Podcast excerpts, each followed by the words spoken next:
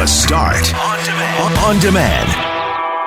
Hey, it's Brett. It's the Thursday edition of the podcast for The Start with Mackling, McGarry, and McNabb together again. I took a few days off. Good to be back today. And today we're going to talk about romaine lettuce. Is it going to get worse before it gets better? And there's a trick, apparently, to defeating the pathogens on the romaine lettuce if you're willing to get creative in the kitchen. We're also going to talk about something happening in Beijing. They are getting ready to launch uh, like a social credit system where if you're good, you get points, and if you're not good, then that could make life difficult for you.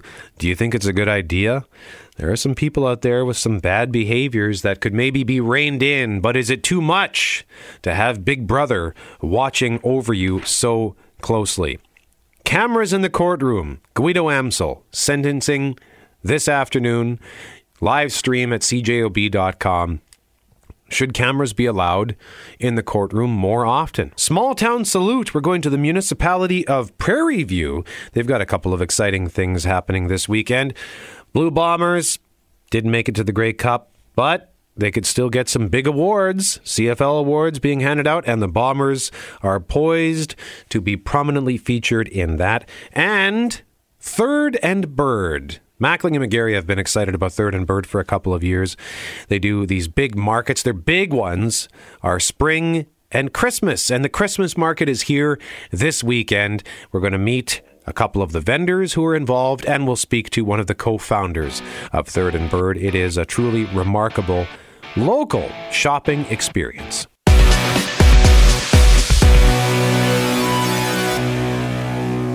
Just went to the grocery store two days ago and bought uh, head of romaine lettuce for two fifty. Apparently, you can take them back and get a refund. Really? Is that- I hadn't think- heard that. I think I mean I, I need But to if double you've check already that. washed it, put it in its container, like no, I wonder. Yeah, I, I need to, d- to double check that. I just uh, heard that I was I was walking down the hall. I heard our friends over at uh, Power ninety seven talking about that. So need to look into that. But uh, yeah, what's up, Romaine? Yeah, you know, actually, you talk about what what to do about it. I have a friend just shared on Facebook now. Right now, chocolate is good for you, and romaine lettuce could kill you. I've been training for I've been training for this my whole life, uh, and it's not a joke. I mean, what's been happening is that so first of all, it started with a. a Ontario and Quebec, there's about 18 people who were sick from an E. coli outbreak, potentially linked to romaine lettuce. The New Brunswick said it had issues, and then grocery stores like Sobeys said yesterday, as out of an abundance of caution, caution, they're pulling lettuce from their store shelves, and that's right across the country here in Winnipeg as well. and, yeah, and we were asking the question: How do they know? How can they, you know, how do you prevent the romaine from Kenora from seeping into the romaine pile in East Winnipeg Which is or maybe- the Steinbach? You know, how do they don't know borders? Which is maybe why they just decided, you know, yeah, lettuce is like, whoa, whoa, whoa, whoa, whoa, guys, we are not allowed in Manitoba. But, but maybe, but maybe that's why they pulled it from the shelves, right? Like, let's be cautious about this because we don't know. It's making people sick. So we had so many questions and decided to reach out to Dr. Rick Holley, a professor with the Department of Food and Human Nutritional Science at the University of Manitoba. One of the first things I thought of when I heard about all these recalls f- for romaine is that this is supposed to be the healthy option for both myself and my family, and now we're hearing that it's not. You laugh. Why are you laughing when I say that? Well, you know, there's always a little irony in life, and I guess this is just another example. So what's happening here? It's uh, an indication of a systemic uh, problem with agriculture.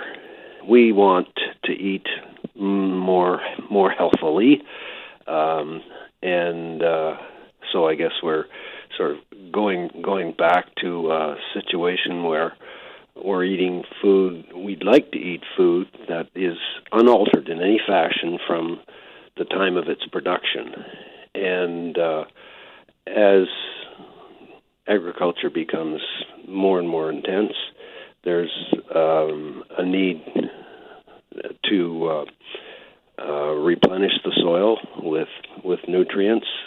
Fertilizers are less and less attractive to some folks, and so we're using organic fertilizers. And lo and behold, um, those those come from uh, biological processes of metabolism in animals, and uh, E. coli is just a natural component. and uh, salmonella too, live in the animals and don't cause the animals to become sick. Basically, you're talking manure. Yeah, It- and it uh, manure issues? comes with naturally contaminate natural contamination, which which involves uh, bacteria sometimes that are pathogenic to humans, but not animals, and so we're at risk. Are, is the E. coli and the other uh, pathogens are they actually on the lettuce or are they becoming a part of the DNA of the lettuce? Oh, they're on the lettuce. I, I would be reluctant to say they're part of the DNA of the lettuce, but uh, you know they're they're part of the uh, ecology, a normal part of the ecology of the uh, the, the environment where the lettuce is grown. Um, we have to replenish the organic matter in soils. We have to then use animal manures to do that. Um, but what we haven't figured out is how to get the organisms that cause us to become ill out of the manure before the produce that's grown in those fields is harvested. And and that's the kicker. If we could do that, then these problems would go away. I.e., if we separated ag- animal agriculture a little better from plant agriculture, we'd all be better off. But we don't know how to do it. We don't know how to kill these pathogenic bacteria that naturally occur in manure. In particular, romaine is is uh, very vulnerable to that kind of contamination. Does that mean this problem gets worse before it gets better? It isn't going to stop. Some of the advice we're getting though is that you can't wash this off. That you No, you can't wash it off.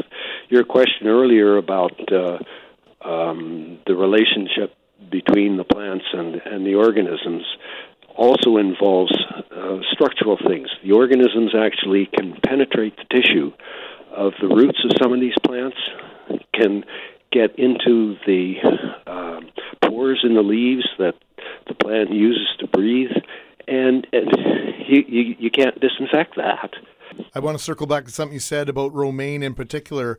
You, I got the impression that romaine is particularly susceptible. Is there a reason? Uh, so much of it is grown and consumed raw. Uh, it's it's no more vulnerable than uh, iceberg lettuce, for example. Hmm.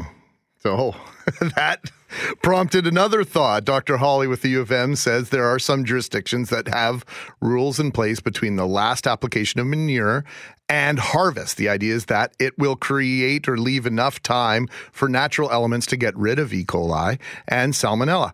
The issue is that they're finding those organisms that are able to live longer. Now, there is an immediate solution Manitobans could consider. Here's Dr. Holley. Asiatic uh, cultures, for example, uh, traditionally have used um, manures not only from animals but also from uh, from humans uh, as organic fertilizers, and and this has been going on for for eons. Um, but they cook the produce and kill the pathogens. We're not smart enough to figure this out. We we we want our salad raw. They boil it. Mm-hmm. Or they boil some vegetables that we might want to eat raw. So would you eat boiled lettuce? Boiled lettuce? I don't know. I talked about this with my That husband last sounds night. Sounds like boiled water to me, really, But I- because so much of lettuce really is just water. For sure, but the, if like if you're trying to get those nutrients in, I don't know. The whole point of a lettuce to me is is the crunch and the like. It's the texture. It's not. It's not really because the taste is so great. And I thought you, when you cooked vegetables, you were actually cooking the nutrition out of them. A good part of them. A good part of the nutrients for So I- sure. You know, I. You know what? I'm just gonna stick to processed food, and I don't have to worry about any of this stuff. I would try the boiled lettuce. I Really? can't hurt to try it. I challenge you to. Ch- you, you know what? I want you to boil that this week and let us know. There are places that will do uh, the Caesar salad, and they'll put the romaine in like a wood burning oven or wood fired Would that oven, be- right? And that tastes amazing. If you It even just uh, barbecue, like grill your romaine, that's really good. Oh, interesting. But I don't know if that would be enough to to kill it. I just had another friend on Facebook. She's marked herself safe from romaine lettuce today. Tim and I are on the same wavelength. he says can't remember the last time they had a recall on a bag of chips. Wow. Come on, that's not what they're saying, people. Move. You can do iceberg. Is this not impacting an iceberg right now? And one of our listeners says you can take it back to uh, Safeway. They're uh, giving refunds, I guess, if you have your bill on that. So uh, thank you very much for that. And uh, I have a head of romaine lettuce in the fridge, and perhaps I will try to boil it. Why not? Can't hurt to give it a shot. Also, just very quickly, funny you mentioned that it's basically water. There's a YouTuber. You may have seen him on Rachael Ray. His name is Daym Drops. He does food reviews, fast food reviews from, Okay. from his Yeah. car. Oh, He's- neat. Yeah, he's a he's a super uh, colorful character. He sits in his car and he eats McDonald's or In and Out or Five Guys or whatever, just in the parking lot. Goes to the drive-through, orders it, and he always refers to lettuce as crunchy water. So he, he often just pulls it off of the burger. On a burger, I agree. down. I don't like lettuce on my burger, but I well, I probably eat a salad every day.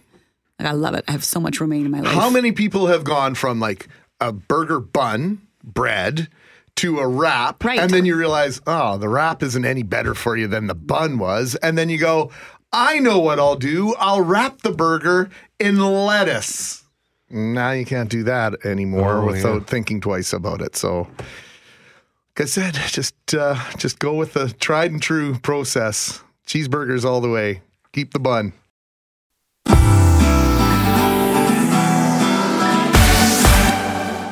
Mackling, McGarry, McNabb, Moore is here, Braun is here, Fortier is here. Greg, Greg, you found this story on the National Post.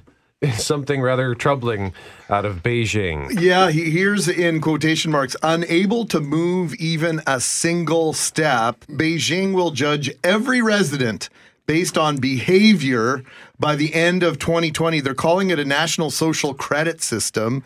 It'll judge you on pro social behaviors such as volunteer work, blood donations, being a good driver, paying your fare on the train. And if you don't do those things and you are sort of counter or antisocial, they will deduct marks from you and it could prevent you from flying. It could prevent you from booking train tickets. It'll alter potentially your ability to get identification.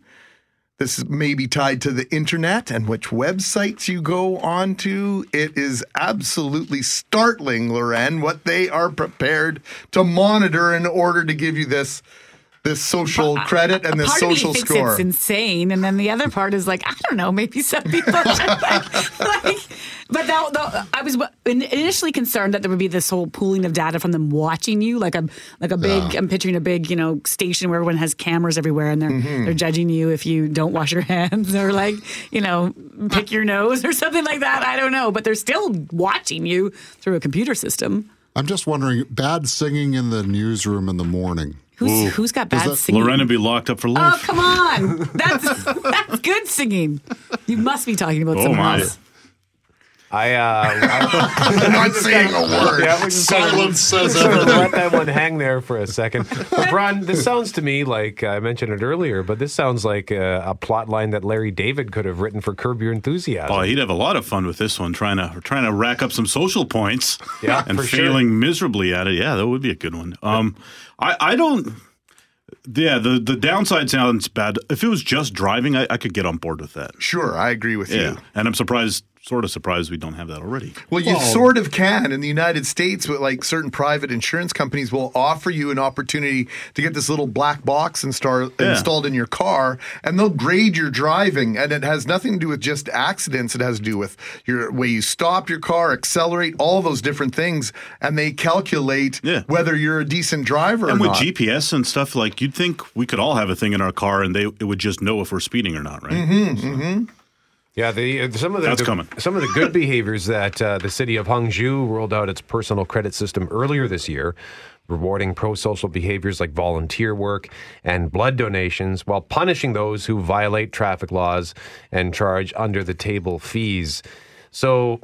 I, I mentioned earlier that I have mixed emotions on this because it's kind of scary to think about them opening this door, but there are so many people who I would like to see punished for their bad behaviors. Greg, you mentioned pig parkers. I hate the pig parkers or people who don't pick up dog poop repeatedly. Mm-hmm. Sometimes, you know, you, you take the dog for a walk, you realize, oh crap, I didn't bring a bag. Yeah, but you know what? We've done that, and you know what you do? You go and you knock on the door of the house that your dog pooped in front of, and you say, "Hey, we're out on a walk. Do you have you got a Safeway bag or something like that?" And I know I've done that twice, and the people look at me. Thank you so much for stopping Yeah. and asking. So I guess I would get some positive feedback, right? you already got two points on your I might actually be able to sit in the uh, exit get- row on the plane. I might get some good points Under there. this system, they don't get you for that. They have to know, like, it has to be something that they can like measure, right? So it's the what I don't like is then if I'm the person who doesn't say donate blood or doesn't give to the charity or whatever. I mean, you know, we Yeah. all want to be giving. Now, do I move down? Is it like a Yes, demerit yes, scale? yes. Yeah. Yeah. It's like Santa Claus. He knows when you've been bad or good, so be good for goodness sake. I don't know how I'd the Chinese government Now, feel there about you that go. correlation. As a mom, but- I could be like, just pull that out and be like, look, you are sitting at a minus 22. Santa sees this list. This is a legitimate naughty. I mean, that might be a good thing. There, there has to be a lot of bad behavior happening, though, that they have gone ahead with this program to the extent that they have. You know, I mean, they don't just pull these ideas like a rabbit out of a hat.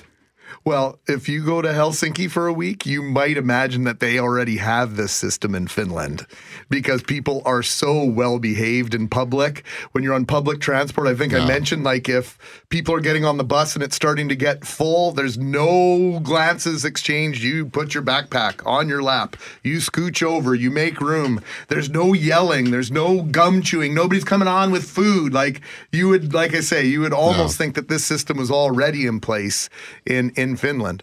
Another uh, behavior I would like to see uh, people get punished for is people in traffic who like skip the line. Like if you're in a busy line, you might be familiar. You might be familiar with this, Kelly, because you live in Transcona. But it's on Lagimodiere. So let's say you're coming off of Marion, and you then you turn left, so you're going north on Lage, and Yep. then in front of the Buron Lumber, there's like Right. that little side road. Yes. And if there's a long line, people will often dive into it, and then they'll Yep. come out, and people always let them in. Isn't that kind of like a zipper merge, though? It, it is, yeah. And- Well, it is if you're using it Yeah, legitimately. i- if it was an official third lane of lash, then Right. it would be zippering. But this is just cutting through the parking lot to get ahead of everybody else. I would like to punish people who don't give me the courtesy wave after you let them in. Like I want to follow them to their wherever they're going and be like, "All you had to do was wave, man. like I let you in." Sing to them. That will ju- be just as I don't effective. understand this hatred of my singing. It's not hatred. It's not singing either. Oh wow! Thank you very much, Jeff Braun, Kelly Moore.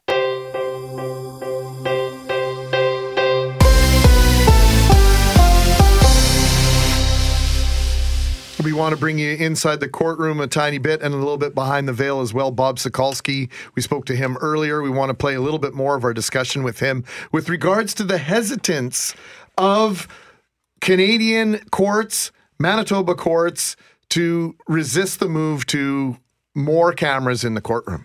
the, the, the court in its policy is alive to the fact that that uh, witnesses may be reluctant to come forward.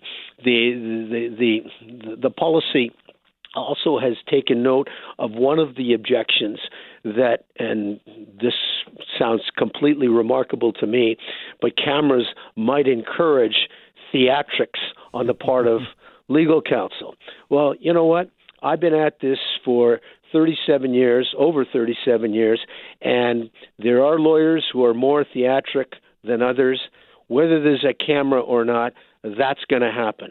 Cameras aren't going to make a difference because once a lawyer is in the courtroom doing the best he or she can for his or her client, they have different styles, different ways of presentation, and they go into the courtroom and they get into the zone, if I can call it that, camera or no camera. The lawyers are there doing their jobs. They're not playing to the camera. So I don't buy that theory uh, by, by one iota. The lawyers are there to do their jobs, and whether some are theatrical and some are less theatrical, cameras aren't going to make a difference to that, in my humble opinion. Well, can I counter that somewhat, Bob, and this idea of pandering to the cameras? Because in the United States, where it is essentially wide open on this front. You have district attorneys who have to run for office. You have judges who are elected by the public. So is there is that the difference potentially between the Canadian system and American system where the television and the presence of these cameras may affect how DAs and how prosecutors and how judges may act with those cameras on? You you hit a great point. Uh, and and that's one of the great things about the Canadian system, and and I like the word you used, pandering, uh, because from my knowledge of the American system, having had uh, uh, cases of my clients uh, referred uh, down in the United States, where I've become aware of uh, that system, and I've become aware of it through through uh, American media, uh, where where, as you say, DAs and judges and defense counsel who may want to become elected as judges may want to play to a crowd. And then ask yourself this question the crowd that they're playing to in America, is that the same crowd that they might be playing to in Canada? I don't think so. Winnipeg lawyer Bob Sokolski talking to us about the fact that there will be a camera in the courtroom this afternoon as Guido Amsel is sentenced. We will have it live at cjob.com.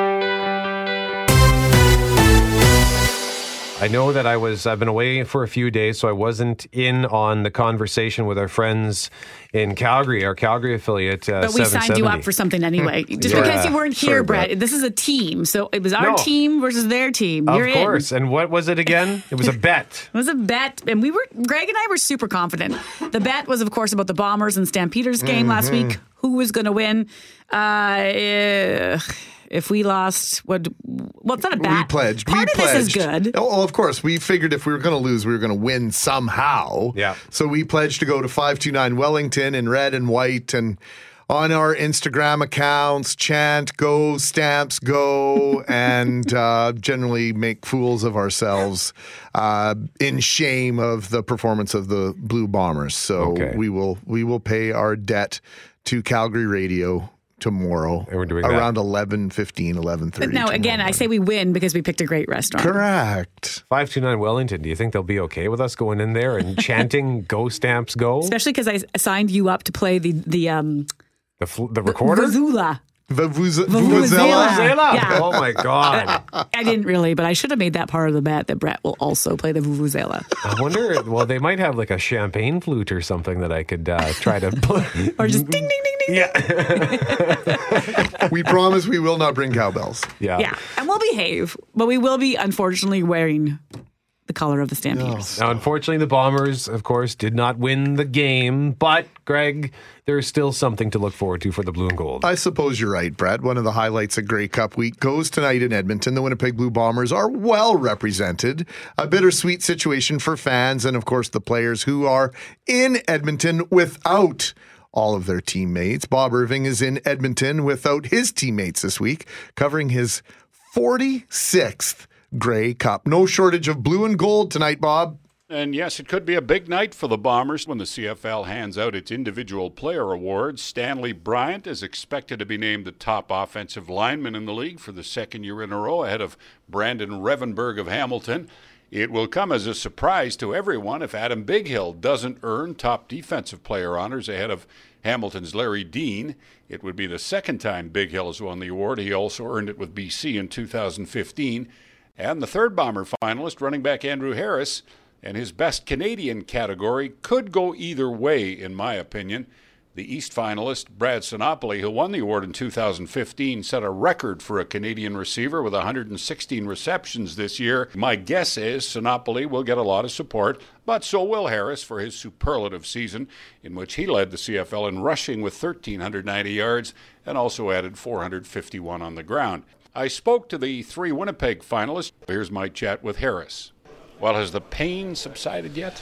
Honestly, nah. i have been here driving around, seeing all the stuff going on, and uh, it doesn't feel good to be here, to be honest with you. I mean, uh, obviously blessed to, to be here for the award, but uh, uh it just doesn't feel right. And uh, I mean, it's just too soon. Uh, so I'm just trying to enjoy as much as I can, but yeah, definitely feels different than the past years where I've been to Grey Cups for sure. Do you wake up at night thinking about that overthrow on that play where you were wide open downfield? Yeah, I mean uh, that's definitely one that uh, got away from us, and there's a few plays that you, you, look back at and you know you think what if, right? But uh, you know that's just how it goes. What would it mean to you to win the Outstanding Canadian Award two years in a row? Um, it's again, I mean, talk about uh, my teammates and, and, and the guys that I go to war with definitely a lot of pride with uh, within the locker room for, for that. And I mean, it's just a tribute again to those guys and uh, just the hard work and dedication that I, you know, you know, I put myself through and the, the standard that I set myself at. And uh, yeah, it's just uh, the, the, people around me that that help me, um, you know, stay to where I'm at and, and, and keep me in check.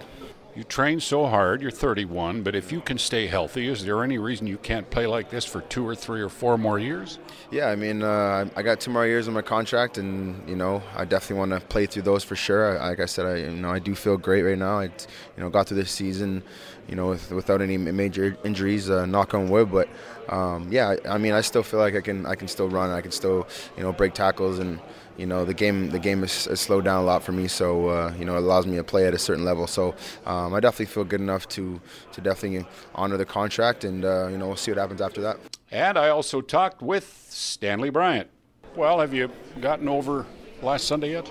Uh, yeah I did. Um, just hung out with a few buddies. Um, for the past uh, what, Monday and Tuesday we hung out just kind of kicked back you know threw back a couple drinks you know and kind of just talked about the season in general, how special it was, and how close we came, and how we we had that energy and, and thought that this was going to be the year that we got to the Grey Cup and win. Um, but right now, I'm okay with how things happen, so just ready to move on. What was missing on offense last Sunday? I don't know. I've been thinking about this. I don't know. We just I feel like we just needed one play, one little spark, and just get the momentum to swing our way, and we just didn't get it done. Now, to be clear on your status, I'm told you have a commitment for next season. Yes, okay. yes sir. Yeah. So you're going to be back. Yes, yes, I'll, yes. I'll be back. I'll be no back. doubt about that. No doubt, no doubt. I'll be back. I'll be back. And I, Hardrick, we're told, is the same. Neufeld has got a contract. So how do you get Chungh and Gosens to sign? Um, I think that'll be an easy task. I think. I think those guys know that we have a special a special bond. I mean, we've come a long way as a unit. Uh, we're a lot of veteran guys. We've seen a lot of defenses. We play a lot of games together. So I think continuity will be key. And I think those guys believe that we can win a Grey Cup with that with that group. So I think they're willing to come back and try to get that done. And finally, Adam Bighill says the hurt of losing the West Final still has not subsided. Uh, no, it probably gets gets worse for the next couple weeks. Um, especially this week during the Grey Cup, you're watching two other teams still have the opportunity to practice and and, and play the game and, and play for, for what we all wanted, which was a Grey Cup. And um, you know, so there's you know we envy those guys and, and respect them for their opportunity that they've, that they've uh, earned. Um, so yeah, still stings. Yeah. So you've been named the top defensive player in 2015. What would it mean to you to win it again? Yeah, I mean that's that's a great question. Um, I, have been thinking about that a lot, and um, I mean I think just to me, um, ever since I wanted to play professional football as a kid, and, and even coming into my first year as a pro, I just I wanted to leave a legacy to be one of the best to ever play the game, and and uh, you know be one of the best teammates to ever be around, and to be a guy that was you know considered a leader and helpful and um, a guy that people could count on on and off the field. You know, so those are the things that you know I've taken into consideration and, and things I, I really want to leave the game when I'm done. And I mean, I think um, doing something once is great, but you know, doing something again, I think adds a little bit more oomph to it. When do you expect to make your decision about where you're going to play next year, Adam? Yeah, it's a good question. I mean, I, I, the most honest answer I can say is we. My agent's to have to have discussions, you know, and, and just see in general what GMs around the league and what Winnipeg, what, what they're thinking. What are when are they willing to act? What are they willing to do? What are they looking for? You know, I mean, so much in so much in the air with the CBA expiring, and um, just got to get a feel for what they expect the process to be, because that's going to really determine how uh, we act and what negotiations are going to be like, right? So, um, you know, it's going to be about getting a feel for for what opportunities there can be, and and um, from there take that into account to make a decision. So while the Blue Bombers came up short in their effort to get to the Grey Cup game, chances are good they'll get to the finish line with at least two and maybe three of the CFL's prestigious individual player awards. We'll hear from Bob Irving tomorrow as well. You'll hear from him on uh, Christian Sports Show tonight here on CJOB. And I was just thinking back to, you know, all those years that the Blue Bombers were not winning Grey Cups. And uh, the consolation prize was the fact that the Bombers would quite often have the most outstanding player in the CFL. And for eight years, it was pretty impressive. Between 1980 and 87, those eight seasons of the CFL, the Blue Bombers had the most outstanding player in the league five times. Wow. Dieter Brock won it back to back in 1980 and 81. Willard Reaves won it in 84. Of course, the Bombers won the Grey Cup that year.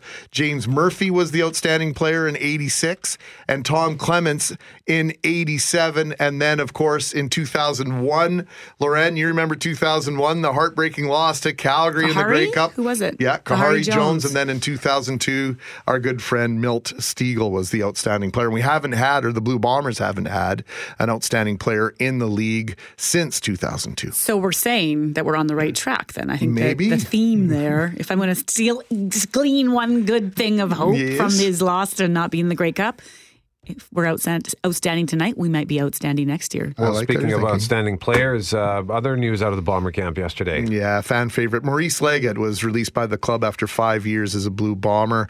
He was always so good to us here at 680 CJOB. Brett, you and I had a couple of really entertaining conversations with him. He was terrific in the community and with the fans, and uh, sincerely wish him the best in his future endeavors, whether it be inside or outside of football.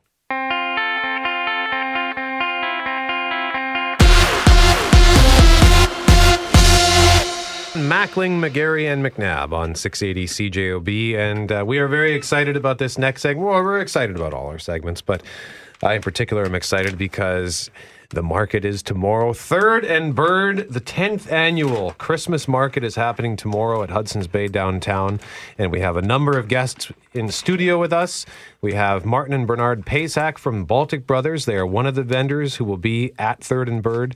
Kate Dick is here from Utopia, and we're excited to try her those treats. Uh, She's opening the bag. I don't know if you can hear that, but she, she's opening the bag. We're all so hungry, so we're excited to try that. I gave Brett instructions a couple weeks ago. I was like, can we get some guests on that are going to bring something that smells good and has food and, you know, just taste testing a little bit more. So, So I, I delivered. so he I delivered. so I'm excited.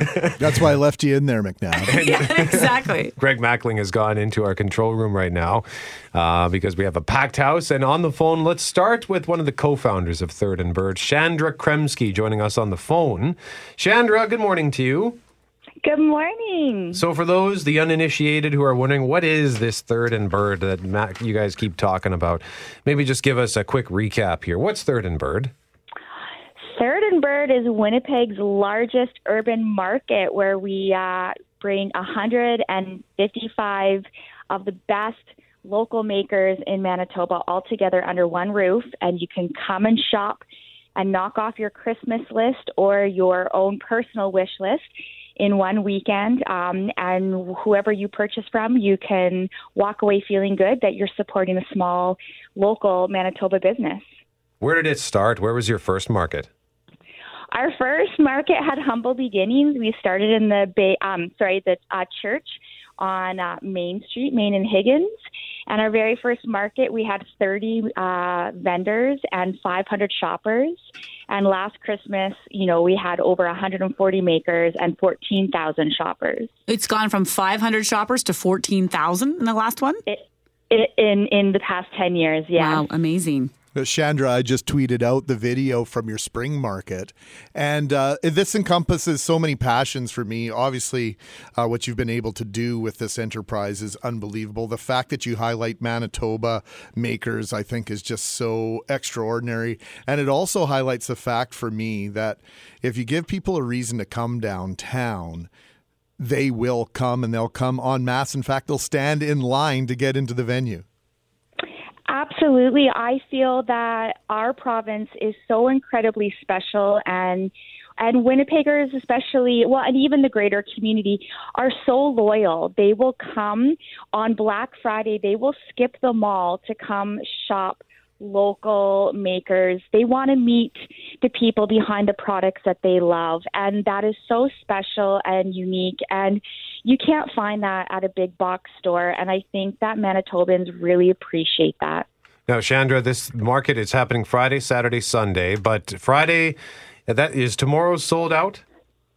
Yeah, so tomorrow sold out. Friday night is like our early bird pre shop. So those tickets sold out quite quickly, but we do have tickets on our website for general admission, which means once you buy your ticket, you can come Saturday or Sunday. It's unlimited re entry, so you can come back as many times as you want. And of course, kids 12 and under are always free.